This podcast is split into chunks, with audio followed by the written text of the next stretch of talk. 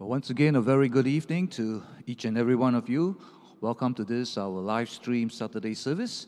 Uh, we truly hope that when the situation does clear and we give the green light to go ahead, we'll be able to gather once again in this sanctuary to worship the Lord. But for the time being, as we gather together, can I invite you now to turn with me as we look into the Word of the Lord. We're going to look once again to the book of Corinthians, and this time we're going to look at chapter 15. So you have your Bibles. Can invite you to turn with me as we read 1 Corinthians chapter 15, and we will first cover the first 19 verses. 1 Corinthians chapter 15, reading from verse 1. And the Apostle Paul writes, he says, Now I will remind you, brothers, of the gospel I preached to you, which you received, in which you stand and by which you are being saved, if you hold fast to the word I preach to you, unless you believe in vain. For I delivered to you as of first importance what I also received that Christ died for our sins in accordance with the scriptures, that he was buried, that he was raised on the third day in accordance with the scriptures, and that he appeared to Cephas, then to the twelve. Then he appeared to more than 500 brothers at one time, most of whom are still alive, though some have fallen asleep. Then he appeared to James, then to all the apostles. Last of all, as to one untimely born, he appeared also to me. For I am the least of the apostles, unworthy to be called an apostle because I persecuted the church of God. But by the grace of God, I am what I am. And his grace towards me was not in vain. On the contrary, I worked harder than any of them. Though it was not I, but the grace of God that is with me. Whether then it was I or they, so we preach, and so you believe. Verse 12. Now, if Christ is proclaimed as raised from the dead, how can some of you say that there is no resurrection of the dead?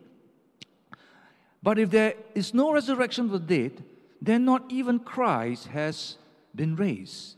And if Christ has not been raised, then our preaching is in vain and your faith is in vain. We are even found to be misrepresenting God because we testify about God that He raised Christ, whom He did not raise, if it is true that the dead are not raised. For if the dead are not raised, even Christ has been raised. And if Christ has not been raised, your faith is futile and you are still in your sins. Then those also who have fallen asleep in Christ have perished. If in Christ we have hope in this life only, we are of all people most to be pitied. Shall we bow our heads in prayer? Father, indeed, we thank you, Lord, for your word that is so freely available to us. We thank you, Lord, that your word is one that is breathed out by you, that your word is useful to teach us, to rebuke us, to correct us, to train us in all righteousness. And so, Father, we come before you this evening as we receive your word with open hands and hearts. We ask of you, Lord, that what we receive today will be thoroughly be equipped for the good work that you have set before us. In Jesus' name we pray. Amen. Well, church, we have come now to the final two chapters of Paul's letter to the Corinthian church. And we find that in this rather lengthy chapter, Paul addressed the Corinthians on an unusual topic the topic about the resurrection of the body. He says in verse 12 Now, if Christ is proclaimed as raised from the dead, how can some of you say that there is no resurrection of the dead? And you find that this time round, however, the apostles' comment here was not aimed at correcting any particular behavior among the Corinthian Christians.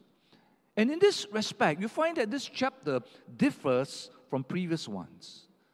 But nevertheless, he is still deeply concerned to correct any wrong belief about this particular topic regarding the resurrection because he does suggest that if we have the wrong belief, it will definitely have some implication in the present as well as in the future. Now, it's not clear as to how he discovered that some of them claim to deny the resurrection of the dead. But we know that the indirect manner in which he approached this subject suggests to us that it is not a matter that was written to him that needed some counsel. Rather, it is more likely that this was reported to him by an informant. And probably this could be Chloe. And we know about Chloe in the first uh, chapter of this letter that he has written. And so it was probably someone who has reported this to him that raised the statement that there is no resurrection of the dead. The interesting thing about this topic, however, is this How did the Corinthian Christian arrive at such a view? It's indeed puzzling to see how a group of people who only recently were being converted to the faith could now so quickly deny the resurrection. How could this have happened? Well, as you have seen in our studies, Corinthian being a Greek city, it prided itself with the countless Greek philosophies and its many influence. And we have known that part of this Gnostic teaching considered that the human body as a prison. And so you could see that they welcomed death as a deliverance from this particular bondage. Hence, they hold to this view of the resurrection of the dead as something to look forward to. Or rather, they hold to this view of something that they do not want to look forward to. The warning for us then, for all of us then in all saints, is that if we are not careful, and if we are to be a living and healthy church, we must not, like the Corinthians, be swayed by the many influences outside the church. But instead, we should be grounded solely in God's word as well as be committed in discipling others towards this truth. So, how then did Paul help the Corinthians to change their mindset on this particular matter? Well, he simply answered four basic but fundamental questions. And with that, let's again look into the passage. And we find that the first question that Paul raised is this Are the dead raised? This was Paul's first question. Are the dead raised? You see, Paul's starting point was to remind the Corinthians of their salvation. He reminded them in verse 1 that the gospel was first preached to them by the apostle himself, of which they had received gratefully the message, and thus they were saved into the kingdom.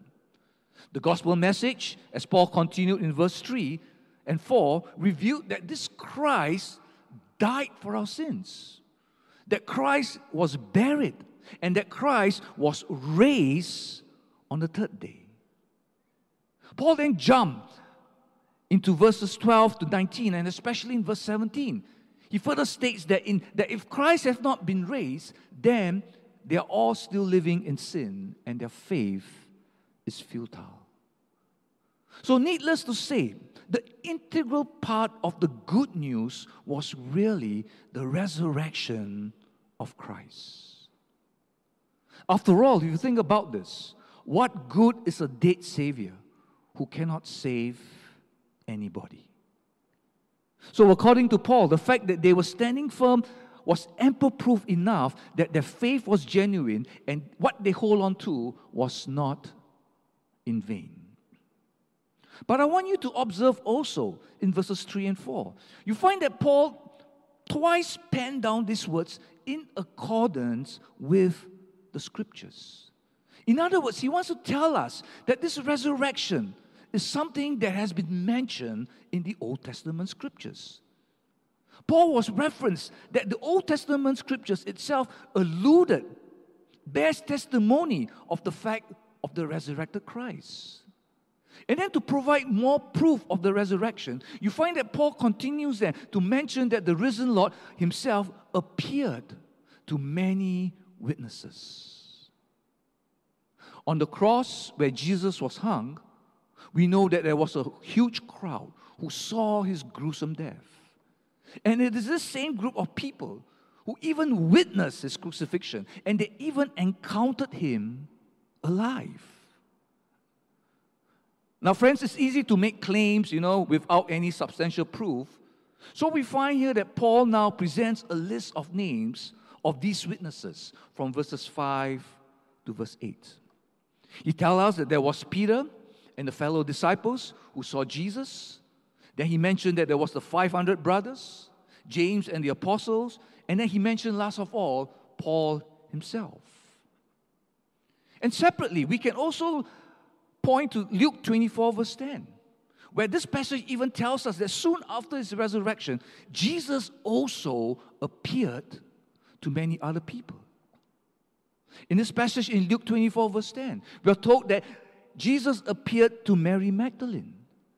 Jesus appeared to Joanna as well as to his biological mother, Mary. So you find that the undeniable evidence that truly the Lord has been raised from the dead brought about a radical change in the life of these individual ones. And the question for us is this What of us? What of us? The moment all these lists of people, when they realized that Jesus was resurrected again, their life changed for the better. Peter went on to be a great evangelist. James was a prolific writer. The rest of the people who heard the good news began to spread the good news. What of us? Have we who experienced this resurrection displayed a change in our lifestyle and in our attitude? Have we who known of this resurrection become more serious in our faith and in God? That's the question we need to ask ourselves. The next vital question that Paul raised is when are the dead raised? Let's continue to read from verses 20 to verse 28. Paul writes, But in fact, Christ has been raised from the dead, the first fruits of those who have fallen asleep. For as by a man came death, by a man has come also the resurrection of the dead. For as in Adam all die, so also in Christ shall all be made alive. But each in his own order Christ the firstfruits, then at his coming, those who belong to Christ. Then comes the end, when he delivers the kingdom to God the Father after destroying every rule and every authority and power. For he must reign until he has put all his enemies under his feet. The last enemy to be destroyed is death. For God has put all things in subjection under his feet. But when he says all things are put in subjection, it is plain that he is expected who put all things in subjection under him. When all things are subjected to him, then the Son himself will also be subjected to him who put all things in subjection under him, that God may be all in all. And to summarize this whole section, it is important for us to be mindful that God always has a sequence in everything. And that even includes the resurrection. And Paul tells us from verse 20 and verse 23 that Jesus will be the first fruits, that Jesus will be the first to be raised from the dead. And this will then be followed by those who belong to Christ. Verse 23, referring to us disciples. And in a way, we find that this is God's assurance to all of us that we too one day shall be raised from the dead. Thus, for us Christians, death is seen only as sleep. The body rests, but the soul is at home with the Lord. But at that point of resurrection, the body will be awakened and the body will be glorified. But when will this occur? If you look with me to the passage again, Paul tells us in verse 24 that this will occur only at the end. And the end here is a reference to the day of the Lord. And it is on that particular day that Jesus will come again, and this time he will come to judge the earth, he will come to establish his kingdom. Jesus will destroy every evil, every authority and power, and even death itself. He will put all, he will reign and defeat all his enemies by placing them under his feet. And what a glorious day that will be. And as to when this actual day will be, well, you can speculate all you want. People throughout history has been, you know, trying to guess and figure out when this day will be. People often say, you know, when the turn of the millennium, 2000, they say that's the day that Christ will come again. People, you know, some famous author has said it's 1994, or is it 1984, you know? But many people have attempted to determine when this actual day will come. But as we know from scriptures, the Bible makes it very clear that no one knows when this day will be. In fact, the Bible makes it very clear. In fact, Jesus himself claimed that he do not know when this will happen.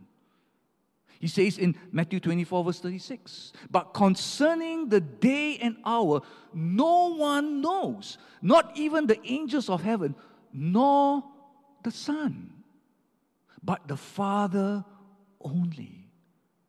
So even Jesus himself doesn't know when this day will come. He doesn't even know when he will come again. Only God the Father knows. So it's best that we don't speculate. But what we are assured of is that it will happen, and when it does, it will be in a moment, as verse 52 tells us, that it will be in a moment in the twinkling of an eye. And the challenge then for us, church, is this because we do not know when Christ will come again. It's best that we need to prepare ourselves to receive Him. It's best that we ought to motivate our lives, so much so that we live in the present and now holy and godly lives. Let us not be caught literally with our pants down, not being ready when Christ comes again. The reason as to why the dead are raised are presented by Paul next from verses 29 to verse 34. Resurrection of the body, though is a future event, Paul tells us it has compelling implication of our personal lives right here in the present. You see, if the resurrection is an event that is not real, then we might as well forget about the future and live currently, right now, as we please in sin. And this is exactly what the Corinthians were doing by defiling their body with sexual immorality. But the truth is that Jesus is coming again. Jesus is coming again, not because he is dead, but because he's dead and he has been resurrected. And even if we die before he appears, the Bible tells us that we will be raised and we will stand before him in a new and glorified body. Here then are the compelling reason that Paul cites to us as to why the dead are raised again and what it means for you and I. And Paul begins to tell us that the first reason why the dead are raised is so that it is for us to be a witness of this good news. He says in verse 29 Otherwise, what do people mean by being baptized on behalf of the dead? If the dead are not raised at all, why are people baptized on their behalf? Now, I must say that for a start, this particular phrase, baptized on behalf of the dead, is not an easy phrase to decipher. But we can do away with the view of proxy baptism, meaning to say that, you know, a believer is baptized on behalf of the dead or a relative, because we find no such doctrine in the Bible. Furthermore, we know that salvation is a personal matter and nobody needs to be baptized in order to be saved. But what then? Well, you find that commentators have rendered the Greek meaning to infer here as to be baptized as a result of those before us who have died for the faith. So, in simpler terms, Paul is saying if there is no resurrection, then why bother to witness and win the lost for Christ? Why bother to reach out to sinners who are then baptized and take the place of those who have died for the faith? You see, for sure, each one of us, we will either end up in the resurrection of life and we go to heaven, or we will end up in the resurrection of judgment and end in hell. Therefore, we all ought to be weeping. We all ought to be praying for those who are unconverted, people that we know who still need to know the love of Christ. We need to be doing all these things. We need to be going out, reaching out to them, sharing the good news, inviting them to church, inviting them to Alpha, inviting them to, to share the good news of what Christ has done for them. You see, the reality of the good news of the resurrection should be a motivation for you and I to live out this lifestyle of evangelism and discipleship. The second reason Paul tells us is related to persecution. Look with me to verse 30. Paul says, Why are we in danger every hour? I protest, brothers, by my pride in you, which I have in Christ Jesus our Lord. I die every day. What do I gain if, humanly speaking, I fought with beasts at Ephesus? Now, our concern here is over this particular sentence in verse 30, where Paul says, Why are we in danger every hour?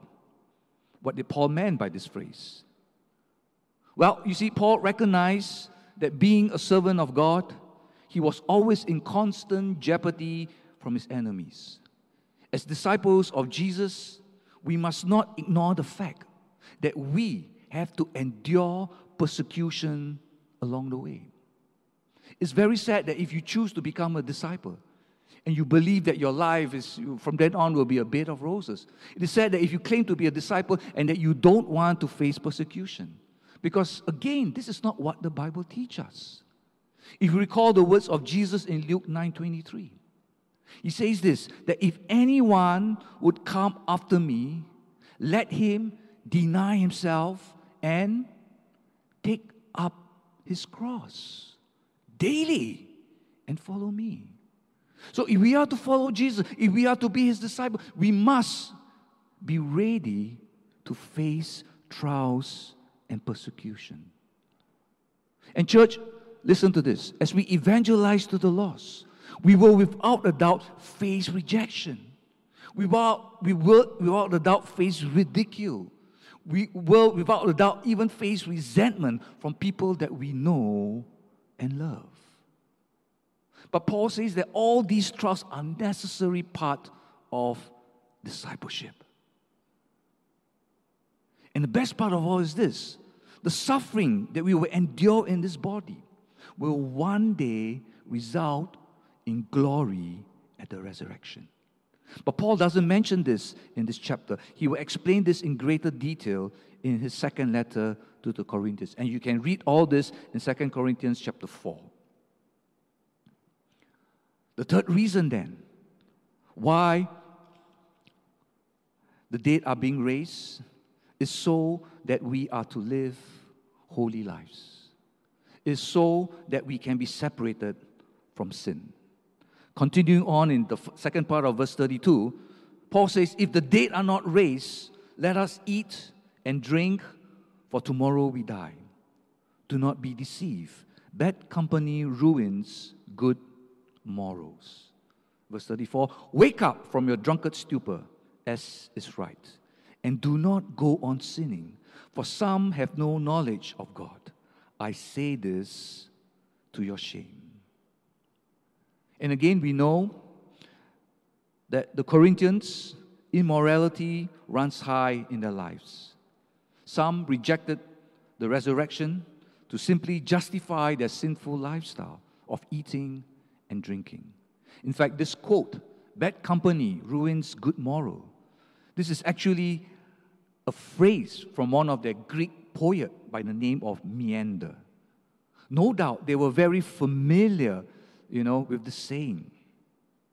But Paul used this quote in a way to challenge the people in Corinth that it was time for them to wake up from this drunkard stupor. It is time for them to stop sinning. It is time for them not to have this lax attitude of bochap, you know, of just eating and drinking for tomorrow we die. And you know, the same must be also said of us here in the church. We must wake up. The church, we are living in end times. It's time for us to wake up and take our faith. It's time to take our God seriously. You see, the Christian who is compromising with sin will have absolutely no influence to the loss around him. So if you want to go out and evangelize and bring people into the kingdom of God, we must first wake up from our drunkard stupor. We must stop sinning. We must take God seriously in our lives. After establishing the fact that the Christian faith affirms the dead being raised, we find that now Paul ends by explaining to them how this will occur. So let's look at this last section that we're going to look at for this evening, from verse 35 to verse 48. Paul continues to say, He says, But someone will ask, How are the dead raised? With what kind of body do they come? You foolish person, what you sow does not come to life until it dies. And what you sow is not the body that is to be, but a bare kernel, perhaps of wheat or of some other grain. But God gives it a body as He has chosen, and to each kind of seed its own body.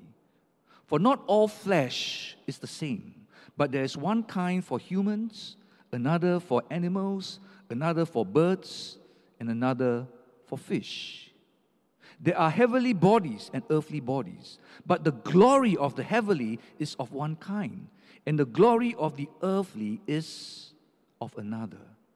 There is one glory of the sun, and another glory of the moon, and another glory of the stars. For the star different from star in glory. So it is with the resurrection of the dead. What is sown is perishable, and what is imperishable, and what is raised is imperishable. It is not sown in dishonor, it is raised in glory. It is sown in weakness, it is raised in power. It is sown a natural body, it is raised a spiritual body.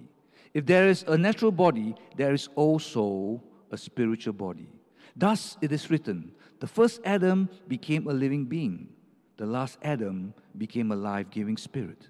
But it is not the spiritual that is first, but the natural, and then the spiritual. The first man was from the earth, a man of dust. The second man is from heaven.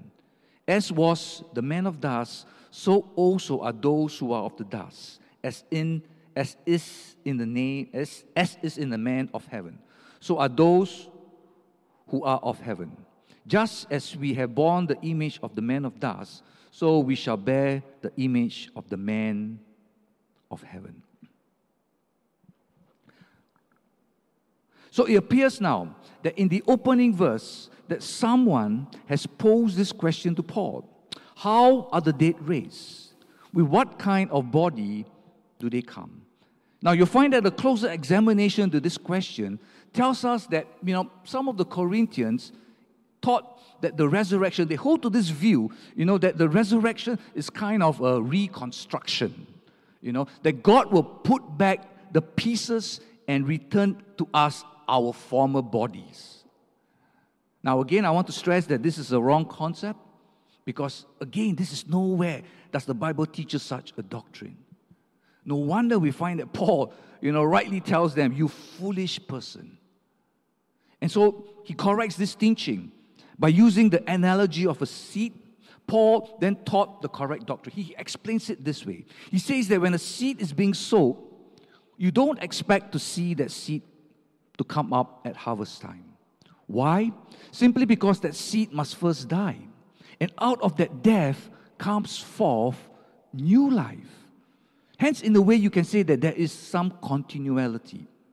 What sprouts out at the harvest is something better than what was planted. And so Paul's argument about the resurrection is simply this. If at the resurrection all God did was to put our flawed bodies back together again, then there is simply no difference at all. There will not be any improvement. And furthermore, we will know that the old former body cannot inherit the kingdom of God.